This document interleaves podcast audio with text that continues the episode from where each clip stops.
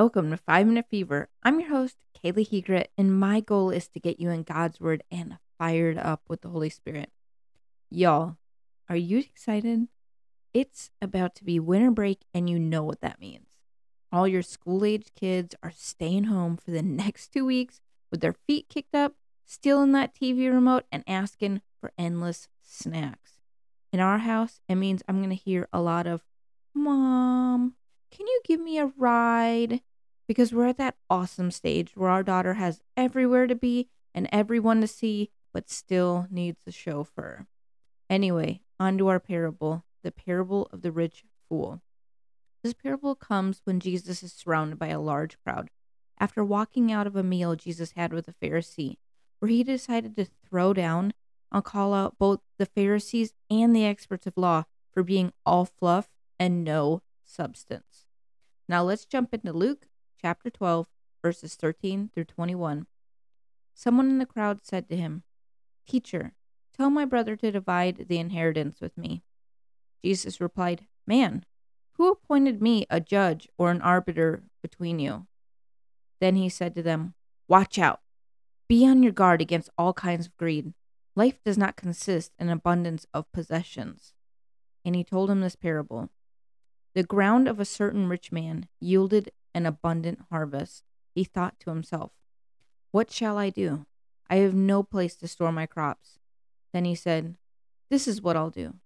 I'll tear down my barns and build bigger ones, and there I will store my surplus grain. And I'll say to myself, You have plenty of grain laid up for many years. Take life easy, eat, drink, and be merry. But God said to him, You fool! This very night your life will be demanded from you. Then who will get what you have prepared for yourself? This is how it will be with whoever stores up things for themselves, but is not rich toward God. So, this is one of those awesome parables where, at first glance, it seems to have all the information up front. What is Jesus talking about? Greed. Why is Jesus talking about it? Because we aren't guaranteed tomorrow. But this parable also teaches us what's more important than possessions and being greedy. So let's look at verses 13 and 14 again.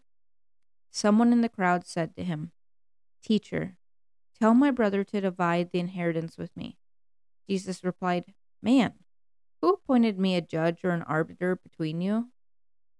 Oftentimes, if we look at when a parable is given, we will find a larger meaning than just what this parable is saying. By itself, the parable says not to be greedy because tomorrow isn't guaranteed.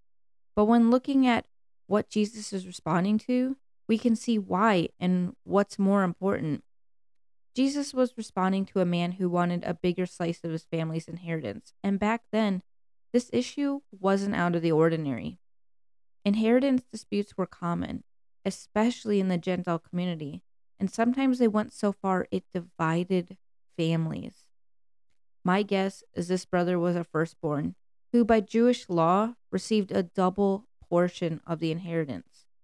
And even though this was a law gifted from Moses in Deuteronomy, it still caused issues, and oftentimes rabbis who were experts of the law were called in to resolve the matter.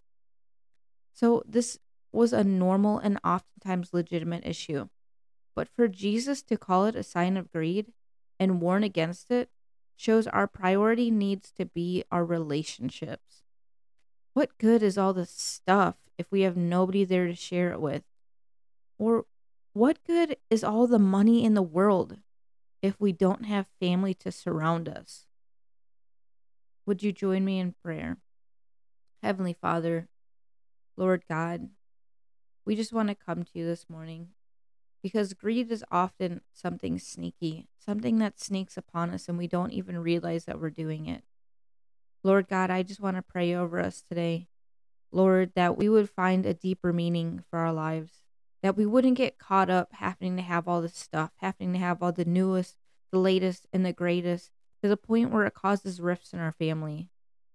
Lord God, I just pray that you would bless us and that you would put your hand upon us Lord, so that we may receive what you wish for us to receive, no more and no less. Lord, let us be content with what we have so that we can search for what's more important. relationships, the relationships in our life. Please, Lord, help us find meaning in this. In Jesus' name I pray. Amen. Thank you so much for joining me, and I look forward to next time when we move on to the parable of the soils. Please visit my website, 5minutefever.com, so you can check out the references I use and support the show. Click subscribe and share to get the next episode, and let's show people it's possible to get a big word from God without having to spend hours in the Bible.